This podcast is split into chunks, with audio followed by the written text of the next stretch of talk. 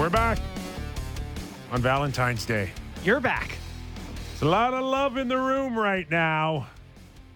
Nick Kypreos, Justin Bourne, Derek Brandeo, Tech, and special guest producer Oh, in for the lovely and talented Sammy McKee is Ryan Fabulous Fabro. Fabro's like the boss producer. You guys who don't know that, he's like he's like the producer of the producers. He doesn't even want to talk to us today, but he's he's the guy.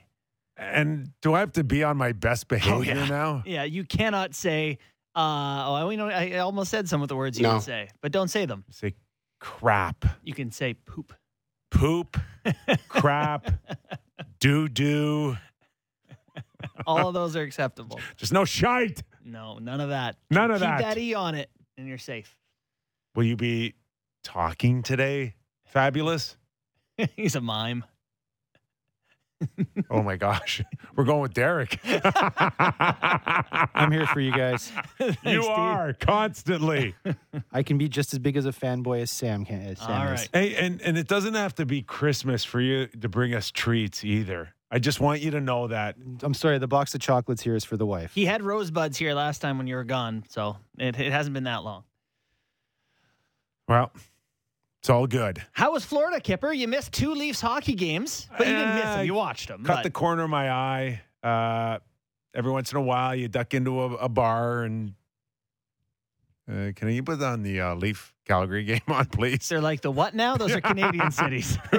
we have on bowling and poker. I have to remind them they have a team as well called the Florida Panthers. Pretty good one.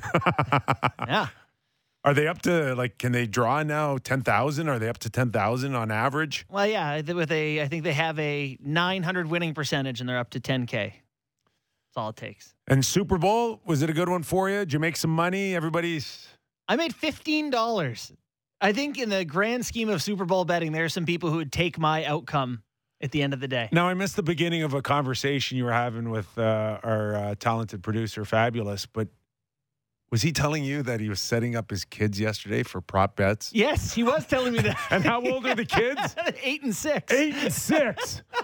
Way to go! Listen, sports They're not. legal. They won't. There is no college money by then. If I had to guess, we're talking about blue Gatorade and the Gatorade jug, those type of prop bets. But you know, the the coin toss, This is where we're going. indoctrinate the children. Oh my goodness! Kipperbet.org. That, that next it's gonna, It's going to be live any day now. I am nervous for that next generation. yeah, you should be. I should be. So I missed, uh, for the most part, the shows to come off a loss against Calgary. Mm-hmm. No weekend shows, but here we are Monday talking about another loss to the Vancouver Canucks for uh, the Toronto Maple Leafs, one where they saw 50 shots on goal. And for the first time since October, JB, back to back losses. Yeah. You know, this is um, what we do as a show, and all shows I think that are worth their salt. You break down where things went wrong and why they lost, and so you end up looking at the problems. So let me get out ahead of all that and just say they were awesome. They were really, really good in two losses. I thought both games uh, controlled the run of play, got a lot of shots, a lot of chances. Uh, I think a large part of why we're having the discussions we're having here today, or we're going to have, they got out goaltended. They got out, goaltended pretty handily by two very good goal goaltenders in Markstrom and, and Demko. And right now, the, the Leafs are going through a goaltending lull to the point where you're starting to wonder. I think people out there are starting to go, okay, well, is Campbell, he's going to be all right, though, right? Because Kipper, since December 1st, Jack Campbell has an 893 save percentage. He was a 954 before that. So that's over 13, 14 games on both sides of December 1st. So he has been in a rut for a while, and Mrazek didn't give us any more confidence. Well, we're going to get into the that that type of uh, goaltending that you're speaking of, and the drop off, and what that means. Uh, we got a terrific show for you today. Uh, Emily Kaplan as well later on in the hour. Right. Craig Simpson's going to come by in a few minutes and recap uh, both games against Calgary and Vancouver, and where that leaves the Toronto Maple Leafs going in tonight against the Seattle Kraken. Their first visit, of course, This is it. First ever, right? got canceled because of uh, COVID. Oh, yeah, COVID. I remember that. So uh, that'll be great. And uh, Everett uh, Fitzhugh with Seattle Kraken, uh, radio play-by-play voice of Seattle's also going to join us and and give us uh, just an overall feel for Seattle in their in their first season.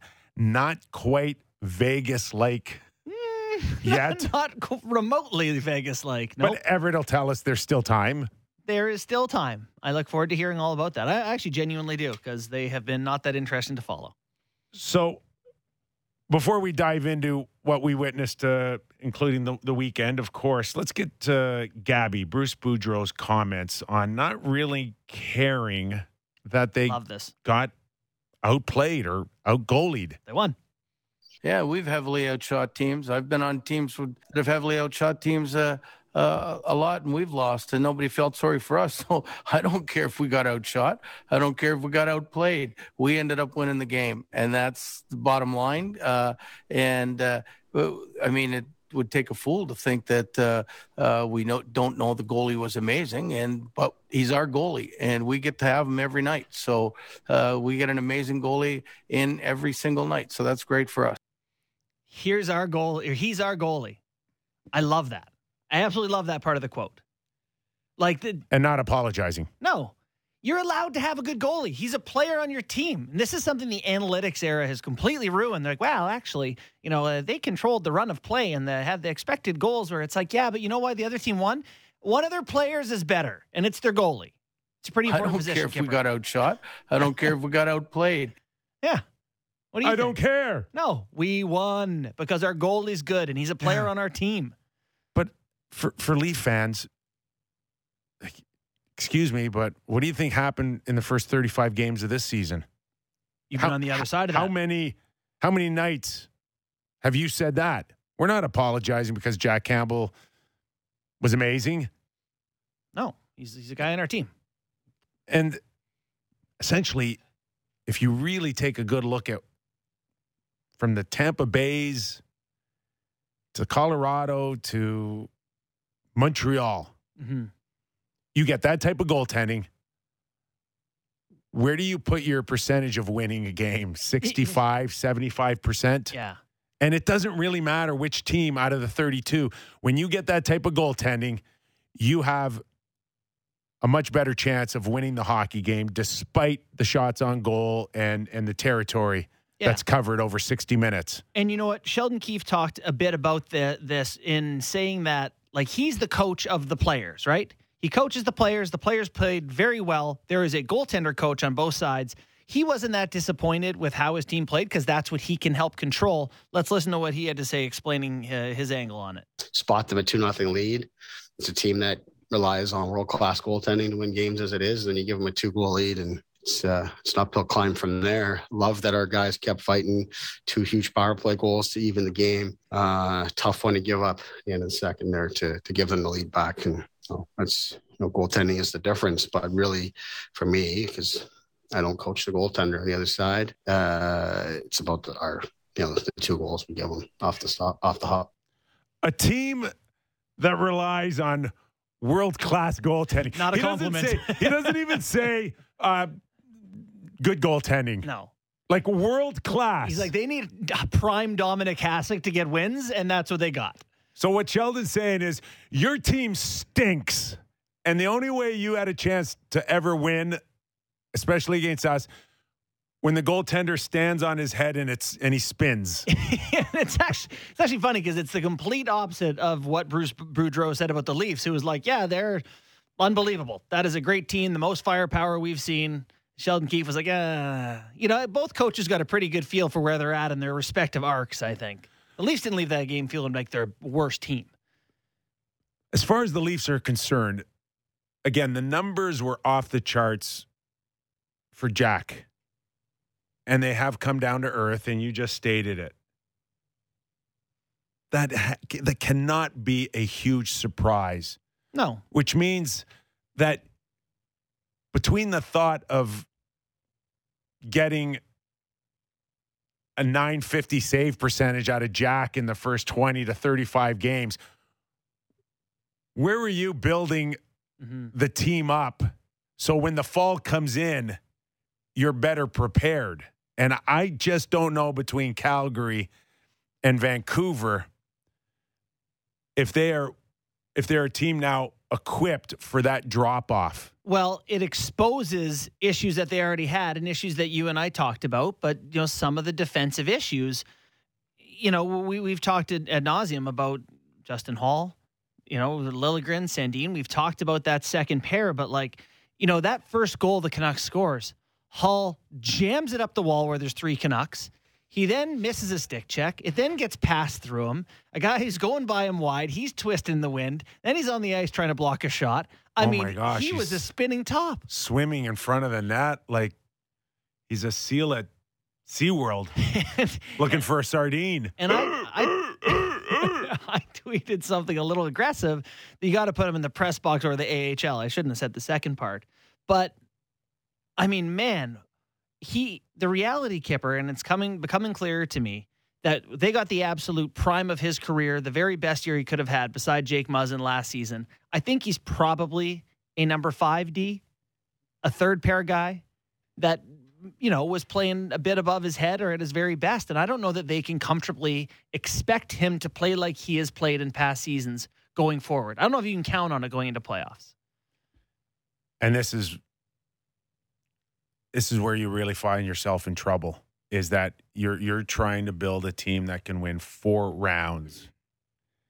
And on a championship team Holl is a third pair guy. And a good one right? 15 minutes pk uh, okay. I don't think you get 15 you get probably uh, yeah i mean on the low side of that maybe? Just a little 13, lower 14? little lower in regulation but Long that's- stick, that's- kill that's where he is. zone. pitcher now Hull last year on Tampa Bay. Put him on St. Louis a few years ago. playing beside There's just Cernak or there's just or there's something no there's no top 4 scenario over the last Not few Stanley. Cup teams that Justin Holl is a top 4 guy. And yet that the, the ask continues to be there. hmm And then Sheldon Keefe, you know, went on about Liljegren and Sandin, which to his credit, and again, I'm not saying that Keefe shouldn't be saying this stuff. He's talking about how he has some faith in these guys. You know, they they had a tough knit night against the Rangers uh, a while back, but he he liked how they've bounced back. Uh, Kyle Dubas made some comments about watching what these guys can become. They have some faith in these guys, but Kipper, even if these guys are good, like I don't they just we we know they need to do something to this D corps, but you've said it on this show. It probably needs to be two guys, not one. In terms of what they're yeah, bringing in. you know, and uh, there's part parts of me, and I wasn't on the show Friday. I didn't get a chance to kind of talk about uh, the Calgary game, but when I watched Anderson come down the wall Off the face off. off the face off. this was the two-one goal, Hanifin. Yeah. where Backdoor. I watch Liljegren chase, I think, Tkachuk to the tops of the circles and then allows Anderson to come down the wall. And I'm thinking, oh man, Sandin's now got to play a two on one down low. And I look and it's not even Sandin, it's John Tavares Because Sandin's been pulled up high too. because he's been pulled up high. And it's one thing, JB, to look at this Leaf team and, and naturally say, well, they could use another D or two. But then I'm watching these essential mistakes where they're totally mm. exposed, they totally misread. And the guys that they have have to do a better job reading and reacting. Mhm. And that goal to me is is really the biggest issue. It's not that they're still missing one or two guys. It's when you're out there, you can't have those break breakdowns. You can't it's a 2 on 1 on Jack Campbell and it's the two defensemen that are gone. that are uh, Calgary's defensemen are creating a 2 on 1 off of a a defensive face-off. Right. So then why is it a two on one? Well, shouldn't there be someone on the on the far side guy too? Well, that's Willie. Willie let it, uh, Hanifin skate right past him. That's his only assignment in the D zone. Do you remember against the Rangers, the Chris Kreider goal that was off a face-off? Yeah. It was Liljegren on the wall, same thing. Sandin in front of the net, same thing. Liljegren uh, gets bullied by Kreider, and Sandin gets pulled up away from the net. And then neither of them take Kreider, who ends up left alone in front. Like, I don't know if it's these two guys blowing coverages or if teams are just saying, okay, we know how the Leafs play these face-off plays and they pull the, the D out. Either way, it's, uh, you know, I, I agree that it's a major issue. Probably something that a veteran defenseman on either pair says, okay, both of us can't get pulled this far away from our goaltender because you're right. They're getting exposed on some of these plays. And when when I see a play like that off the face-off, when Liljegren has no regard of situational and w- w- uh, a sense of where the puck is or what's happening, it's clear to me the instructions are man-to-man defense. Grab your guy. Grab your guy 100%. and just and it doesn't matter. And again, that's that's a Sheldon issue right now. Yeah. Do you want these guys playing man to man? Because I don't. For that same reason why Hanifin just made the score 2 1. Well, I think this is a crucial point you're making because I, I was talking with a guy who works uh, for an NHL team um, about defenses now, and he said the last couple years, more teams are going to man-on-man D-zone coverage. He said maybe a third of the teams in the league, Carolina, is purely man-on-man. It's clear. if you have the D-men, that makes sense to me, right? Because you you count on your guys not to get beat. If if you have a lot of guys you don't necessarily trust in one-on-one situations, it's it's a little dicier, and I think that's a situation guys like Liljegren and Sandin are finding themselves in. All right, let's go to a trusted voice for us uh, every weekend on Hockey Night in Canada. Craig Simpson joins us. Uh, Craig, thanks for doing this. How are you? I'm okay, boys. How are you? We're good. Uh, I think Leaf fans, I think for the most part, feel like they should have had better results in, in Calgary or at least Vancouver for sure. Calgary, I'm not so sure about. Um, but did you just see a, a team that thoroughly outplayed another team and just ran into a hot goaltender, or are there some other things that uh, you think uh, the Leafs still have to, to fix to be truly known as a, a contender by April, May? Well, I, I think you know that you, you're going to play 82 games, uh, and you get through stretches where you're not always perfectly sharp on on everything. Uh, I thought probably in Calgary the the shots on goal. I, I didn't mind the uh, the way Sheldon handled that one after, just saying you know it was a frustrating loss. You got a bunch of goals in a short period of time, a couple of missed assignments, so a lot of the details weren't great, but it was a pretty hard fast game that uh, I didn't think that they backed down on. The the Vancouver game was one you just you know, especially against a team like Vancouver that you you go in feeling you got a good chance to to get two points out of. Just getting down by two goals is what you know forced them again to try to rally from behind and I thought it was a killer goal. That third goal just made such a um, momentum change in the game that you know, and then when the push comes on, that's what can happen when you get against a hot goaltender. And Demko, let's face it, was exceptional in that game. But uh, again, the start sort of put them in that predicament that no matter how many would they end up with 52 or 53 shots, that you know you end up with a frustrated night. Craig, do you blame uh, Mrazek for that third goal? I, I thought Sheldon Keefe kind of did in his post-game uh, press conference. I know it's a rush play, but uh, or is it uh, more on the players allowing that to unfold? Well, it's a, it's a rush play, um, but you know that you got to be aware of where it is as well. So yeah, I think you you probably could pin a little bit of blame on on Mrazek, but also that's another little breakdown when when everything was going at the other end and the puck was you know spending most of the time uh, at Demko's end. That's just a killer of a goal, and I, I think that's what you know as a coach. You go in instead of Yeah. uh, finishing off a real good comeback second period, you're now all of a sudden down. And so I thought it would have been disappointing on a number of fronts. And, you know, that's maybe one that you, you felt uh, Mrazek would find a way to, to get a piece. I was just uh, thinking on, on Saturday night if if it was Jack Campbell that let in those first two goals early, it would feel like a much different conversation right now with you. But it was Mrazek. So although we never really thought, Craig, that Jack would, would be able to sustain the level that he had in those first 35 games, does it help a little bit that Mrazek may have the same issues and maybe the it's not so much the the drop off in goaltending, but maybe what's happening in front of these goalies? Yeah, there's a there's a piece of that, Nick. Uh, I, I think. Let's face it, though. You you look at goaltenders, um, with exception of you know the elite elite, will go through stretches just like teams do, where even if you're playing well, all of a sudden you know four or five are getting in, and uh, I think that's what you have to really be conscious of and self-evaluate your own game about. Is you know there's been stretches where for Campbell okay, you can show the replays again and screenshot here, you know, through a crowd tip. Even the Calgary game, you know, the last goal definitely didn't even see. The one off the face-off gets tipped. Another one gets tipped in front. But if it continues on for a longer stretch than say three or four games, uh, you know, that's a scenario where you have to then really look and say, okay, are there holes in the way that you're playing now?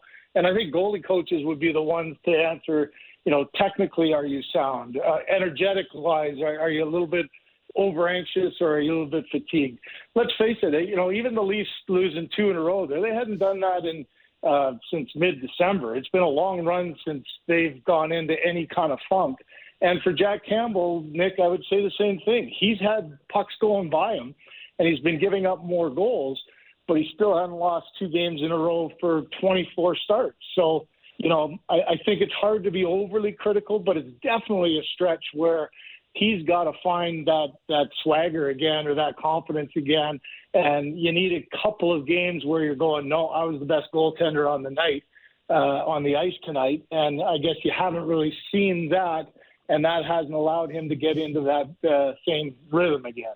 Simmer, I'm reminded of the quote from Sheldon Keefe during All or Nothing, where he, he complains about a goal his goalie gave up, and the goalie coach says, "Well, it was tipped," and Keefe says something like, "Well, can you stop one of the ones that gets tipped?" You know, like you're allowed to stop those too, right? So, yeah, no question. You understand some frustration there. Um, I want to talk about the the, the Leafs' second line, Alexander Kerfoot, sat the last, last 10 minutes on Saturday night. Ilya Mikheyev joined JT and Nylander. What are your thoughts on uh, the long term projection for what that second line looks like and who gets that coveted spot?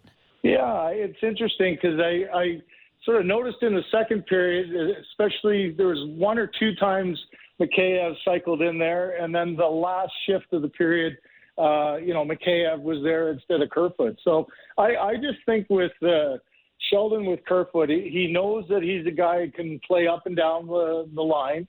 He knows that, you know, he's pretty reliable uh, from a defensive perspective. He's a pretty diligent worker. But I think at times he can get a little overextended. I, I think it's difficult for him, as it is, as you guys know, for most players, to be a top six player every single night.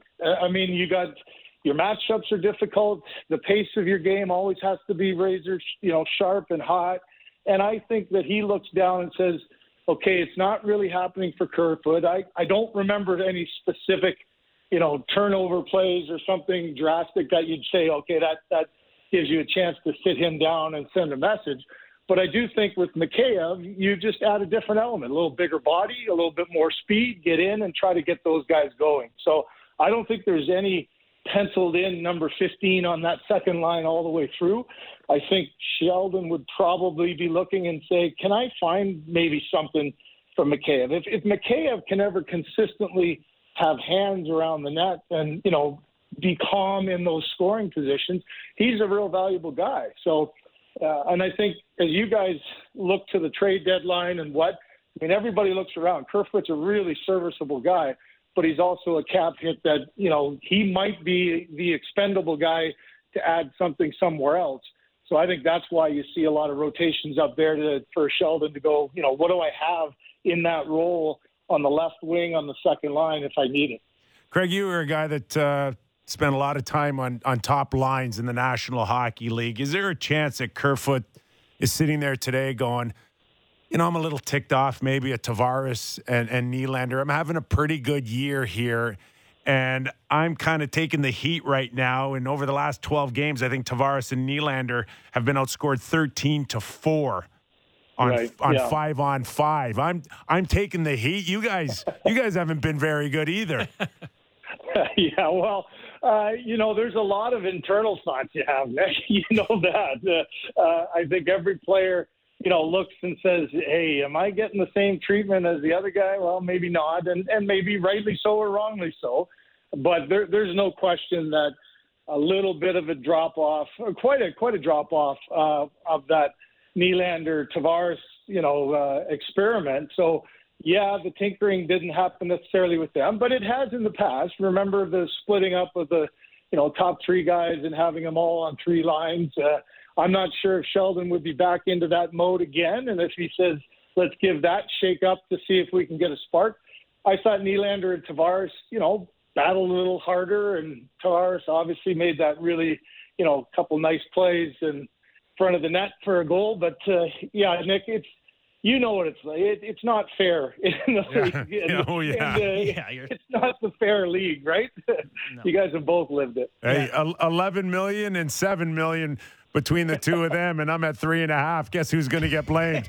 It's time for somebody uh, yeah, to get the stick, and it's you. Um, you know, we, we were talking before you came on about uh, Justin Holl and the second pair. One of the, the discussion points I think that's relevant tonight is, you know, th- they're playing a Seattle Kraken team that during the expansion draft selected Jared McCann because the Leafs protected Holl.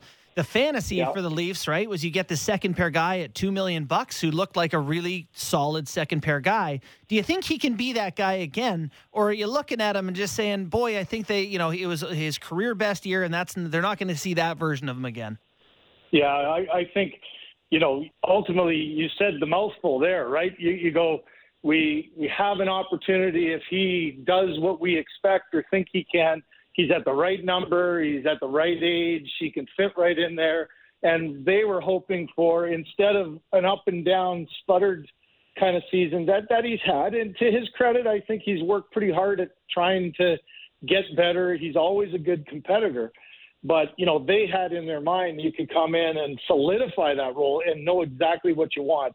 I think all he has done. I don't think they're in the mindset of you know being sour on him or or trying to get rid of them or unload them or getting too hard on them. I think if if nothing else, you're literally working with them every day. You're trying to prop them up. You're trying to give them good situations to see if you can get that traction going. But now all of a sudden, we've talked about it, I think the last time, it does open up. You say, okay, we, we saw what we had when Muzzin was hurt. If we get another injury, which you guys know you're going to have come playoff time or even down the stretch, I think it does open the door that we got to find somebody who can be a 3 4 every day and we don't really have to worry about. And, you know, it's easier said than done, guys. Every team that's trying to go deep is looking for that. But I think Holl, the way his been, his inconsistency probably pushes that even a little bit more. If he was having a breakthrough year and a step up even from last year, I think that it would change exactly what they're looking for in that in that position come trade deadline. We can certainly pick a few holes uh, on a couple of different things when we, we still talk about the Toronto Maple Leafs, but where you can't right now is that power play. You've been around a long time. You played on some great teams with great power plays.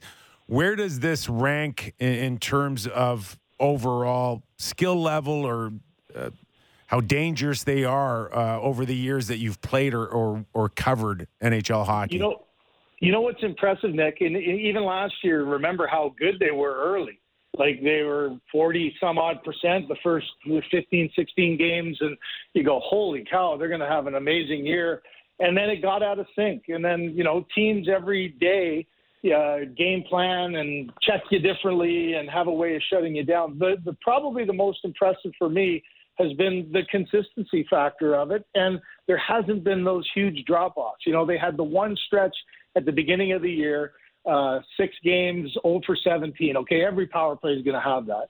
But you're now looking at, you know, 29 of 45 games they've been able to score. Eight times they've had five, two or more uh, goals. They had a five straight where they scored two in a row. You know, so I, I think the consistency is what I'm most impressed with. Uh, their puck movement isn't stagnant. Their body movement changes, so the threats go from different areas. And I think I like that, you know, that mindset of don't become too predictable. And when they have gone on a little stretch, they haven't been afraid to cycle to guys to different sides and create the threats, you know, from a different area that maybe you weren't expecting coming into it. So uh, I think that's probably what's been the best. And if they can keep this going, you know, it's only going to matter really in the playoffs if your Right. power play or your penalty killing can stay at the level. But you know, all the fundamentals of their game, guys, have been good. Like they're they're top seven, at least going into last game in goals for, fourth, goals against seven, mm-hmm. power play one, PK five, face off one. I mean, those are all key measurables that they've they've been consistent and they've been solid at. So it's it's hard to try to pick too many holes through that kind of uh, that kind of look. Well, that's kind of the thing is, you know, sometimes Kyper and I get a little bit of flack for being hard on the Leafs who have a crazy good winning percentage and they're having an awesome regular season. I guess my question is just if you think they need to look differently to have success in the postseason, because obviously all the things you just mentioned are wonderful. You know, we just uh, we've had questions about the the depth, the defense, and physicality, and some of the things that have bit them in the butt in the past in the postseason. You know, do you Yep. think they're on track, or do they need to be a differently structured or different? Do they need to be different to win in the postseason? Well, I, I think they know that they have to have a bit of a different makeup. I think they've addressed that. I I mean, listen to me. Uh, having Bunting, Kase, and Kampf, uh, and a healthy now Mikheyev just changes your forward group. I mean, that, that's basically four guys that are, are are a different look but fill specific roles. And I think that's one thing that was maybe missing. One thing that I never really felt comfortable with last year was when you when you had Joe Thornton and Simmonds and that you weren't able to have a specific role for them uh, because you know when the playoffs come and it gets it gets harder, it gets faster, it gets tougher. I don't think at the pace of their game they were able to play there. Whereas these guys have speed. Kase can play that kind of game. That's more playoff uh, style game, as is bunting. So basically, you eliminated the. Uh, you know, a, a look when you uh, Zach Hyman type player, and almost brought in three kind of similar guys. And so I do think there is a depth that they have that they didn't. But let's face it, the part of the challenge is going to be both for the players and the coach. If something goes bad early in the first playoff round with that power play, Nick, that you're talking about, are you quickly changing it, changing personnel, to, or do you have faith in your guys that they can, you know, find a way to get through it? Or if you have a game where you can't score or you're getting shut down, are you switching lines in a, in a blender right away, or do you have faith now that this group understands and how they have to play different? That'll be the big test, and you guys will have months to talk about it till it comes. But as you know, it, it's not really going to be uh, front and center and reveal itself and, until playoffs actually do come here. And you almost, I, I was saying to Chris Cuthbert the other day, I almost hope it's a real dangerous team they have to play, like one of the best. To get Florida or get Tampa or something, because you have to have an opponent that first round that you're scared to heck that you're going to be embarrassed by. If you have another opponent that you think you should beat or you know should beat, or maybe it's not a great matchup, they don't have a star. I, I don't think that's what the Leafs need right now. I think they need to be pushed and pushed from game number one. I, it almost seems to me, Craig, where it's it's heading towards the Leafs being the underdog in the first round here, and whether or not that could actually come into play well for them. Yeah, I, I think so. Like that's a, that's why I said that first matchup. I, I mean, the whole Boston mentality of having to play the Bruins again, and you got history, and yeah, that that messes with you. Matchups maybe not as good, but a team like Columbus, where let's let's be honest, and you guys have both been on teams probably that you, you didn't have enough respect for them, and you weren't scared to death that uh, Kucherov's going to embarrass you or Point's going to light you up. Is you're like Columbus, we can beat them. Their D's not as good as that. They don't have Vasilevskiy. That's exactly what the Leafs don't need, and I think a little fear and and a and a top notch team right out of the gate is going to push them to see if they can be the team that they need to be. For sure. Well, one of the uh, things I wanted to get your take on before we let you go, Craig, was the Calgary Flames made a trade today, uh, something we haven't really discussed much. I guess the the Montreal Canadiens Yeah. picked up a first and a fifth and a prospect and Tyler Pitlick for Tyler Toffoli. What are your thoughts on what this does for the Flames now? That's a pretty good addition, uh, not, not taking anyone off the current roster. Well, it's it's an addition and it's a clear message, isn't it? Like Sure. it, it's a message to the team that's actually feeling pretty damn good about themselves right now, and a team that's got a goaltender that is looking a lot different than the guy who came into Calgary last year. He's looking like the guy he was in Vancouver, and I, I think that's a message sent to every single guy that okay, the commitment is here now. It's time. This is a year we're not going to let slide by. Uh, I think it's a great message. I think it's like any deals for talented players. And Toffoli's won cup. He understands the the playoff game. I like him a lot as a player. You know, you you're going to have to overpay. I, that's a that's a pretty big price to pay.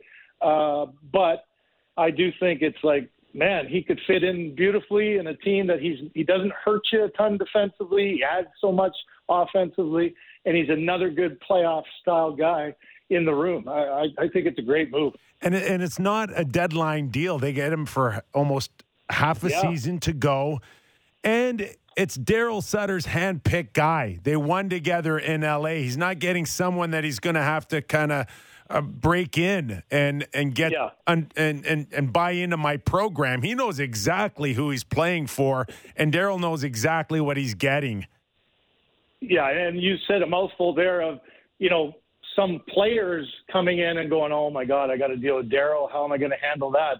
You're right. It's not not only the coach knowing exactly what he's got in the player. It's the player with a seamless move. Okay, I've seen this act. I know what to expect here. I know how I have to act, and most importantly, he comes in knowing exactly how you have to play for Daryl. So yeah, there's, there's that definitely doesn't go unnoticed. Hey, Craig, really appreciate your time. Have a great week. Okay. All right, boys, take care. See ya. Thanks, Simmer. Craig Simpson, Hockey Night in Canada. You know, the the one thing that I it's kind of a double edged sword, but the Zadorov hit. Did you guys get into that a lot on, on Thursday or Oh, on Friday? No, Jay. Oh no, we didn't get into a lot. We Okay. talked about it. But. All right. So, and I think you know, I'm I'm teeing your up. I'm, I'm teeing up your big piece coming up this week. Yes. Okay, Tee because I'm. I'm it's the Kase hit Yep. in Calgary, which was a big hit, and we know Zadorov likes to do that. Probably is not as much as teams like Colorado or Chicago or even Calgary would like. Mm-hmm. I think he picks his spots a little bit too much for me. And I have no doubt in my mind that he, he went the extra mile against the Leafs because No one was in there. no Simmonds, No Ritchie. No Clifford. nothing. Credit card. Just how. who's gonna Right? Who's gonna make me pay? No one. I'm walking out the pay? door after that meal. But this is the part that I don't like is that if I looked at the Toronto Maple Leaf roster Mhm.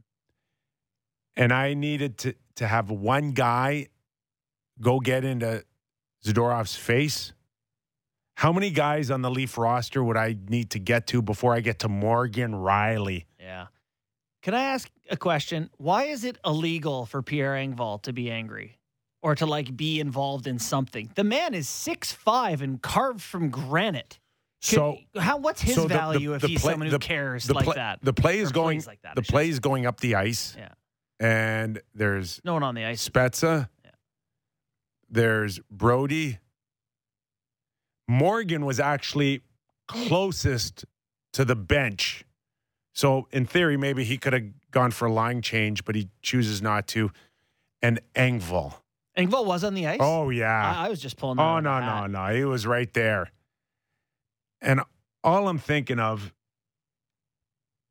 is if I'm Engvall There's a chance to be valuable. and I'm watching Morgan Rielly go after Zadorov while I don't. I- I'm not sleeping. I'm not sleeping well that night. No. I would feel horrible. That I we got to get we got to Imagine Rielly gets our hurt or our something. number one defenseman. I'd be like me in, in in New York finding out Watching when, Leetch when go after. Brian, watching Brian Leetch go after somebody, I'm, I'm on the ice. yeah. Like, excuse me, I- Brian. I'm going to take this I'll. I'll take a fifty thousand dollar suspension before yeah. I let Brian Leetch go in there. Yeah. And you can talk about how, again, you can talk about all how close you are as a team. And, you know, Wayne Simmonds, uh, his comments were uh, very positive to, to Morgan Rielly for doing that. That's the type of guy he is. But it doesn't speak Well, as loud as loudly for Morgan Rielly as it does for the other guys that would allow Morgan Rielly to go in, in there and do that. I like your point. Okay. Yeah. It says something. If it, if it says something about Morgan, it says something about the people who didn't do it. Oh, um, much more. Yeah. And that just bugged me Thursday night. You're, that's fair. It's a fair point. I think you're totally justified in that. The the piece that I do have coming out, you mentioned, is going to be on Kase and how he gets utterly blown up once per game. And so my point is not that Kase is soft or injury prone, because this guy should be hurt badly. He keeps coming back. You can't kill this guy. He continues to come back, but you should not be getting hit this hard this often. Like I don't know if it's a lack of vision, awareness, what it is. How often do you see Mitch Marner get hit like that? How often do you see Patrick Kane get hit like that? You, they just they, you never, ever, ever, ever. Yeah, let alone once per is. night. Kase gets absolutely He is. He's a pinata. So they got to talk to the guy because, quite frankly, I think he's best fit beside Tavares and Nylander uh, on the second line. I just don't trust that he's going to be able to be on the rink in the playoffs. I don't think there's any chance he can play 20 some playoff games playing like that. I just they just want to come up the middle of the ice. They just and, Yeah, well, and Kase. Kase's on the wall, and uh, it's not always about getting to the middle of the ice. Sometimes you got to come up the wall, buddy. Just sometimes you, you got to fold a hand in poker. You got to punt the football sometimes. You, you just can't make a play every time. Anyway, we should get to break so we can get to Emily. All right. I can I could have done, done right. it more formally, I guess. Just one more thought on on Tavares and and Nylander because we did mention that goal that uh, Hanifin scored on, and you had mentioned to me earlier before the show that uh, Sheldon Keefe kind of gave a little shot at maybe Nylander for Yeah. missed assignments off a face-off. You Yep. think that one was the one he was talking about? Totally. Yeah, he, he said, you know, the second goal, you know, we're, we're letting guys go, and then we're taking weak penalties, in, which case we in both cases means 88. Yeah. So, And here's one that it, I look at, and, and I'm critiquing Sheldon Keefe, but that on that play that you just uh, spoken of, okay, nine out of 10 times, a coach will pull that line off the ice. Sheldon, on a number of occasions, have, have watched breakdowns Mhm. on lines, and then they he does not change them. yeah, he'll say, all right, well, learn from your Yes, mistake or and, whatever. and yeah. you stay on there. so that was the second goal. And that was also a turnover by Tavares or Nylander in the neutral zone. So they're having the shift from hell right now. I actually Okay. think it was Nylander, just flashed. It was. Nylander Yeah, who turned turned it it over and then took a hooking penalty. And then and then um 3-1. Goal, power play. Yeah, listen, we were there for all the praise in the world for Willie, but he's got three five on five points in 13 games, and he's getting beat like a dog But- right now. But Sheldon, Love the guy. pull him off the ice and give him crap for for the missed assignment. Don't There- don't don't let the snowball into a, a three one score with the same line out there. Yeah. I agree. I agree. Change. I just think these Leafs know, the top four guys know they have to get played. So if you sit them down, it's just like, well, it's not like it's for a guy like you or me in the American League or wherever. If I get sat down, I'm worried it's going to cost me ice time and then my spot on that line and then my opportunity. And this is the end of my career. And I'm like, for Willie, it's like, I'll just take a break till the next time he uses me. I don't know that. Uh, my point is, I don't know if he can teach them anything or scare them, or Ah. if they're just going to play the way they play. All right, now we'll go to break. Okay. All right, Emily Kaplan is coming up next. Emily's got 20 questions in uh, her ESPN.com article uh, from the Coyotes to Jack Eichel, who has been announced good to go. He will play. Playing on Wednesday. He'll play on Wednesday. Who's out? How do they make that fit? Under their cap. That and so much more still ahead on Real Kyper and Bourne.